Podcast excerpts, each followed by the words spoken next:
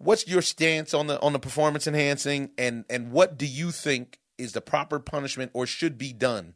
I got tested seven times between the announcement of my fight against uh, Danny Garcia and the time that we fought, and then if you include the night that we fought, I got tested nine times. Wow. So, so that's, That's blood and urine. that. Um, the seven times during during the course of camp, I think it was blood probably five times, five or six times. That's a lot of blood and then and then urine every time. yourself. Nah, nah, it was the it was the urine. That was the you yeah, down. yeah, yeah, yeah. Trying to get that out, but um, man, it's it's tough because from me, from my perspective, I don't understand it. I don't understand what it that mindset that I need this to be better, Mm-hmm. Right. Or I need this to be Right. stronger, or, or or whatever. I, do- I just I don't know that mindset, Right. So I don't know what what pushes a guy to feel the need to take it to do it.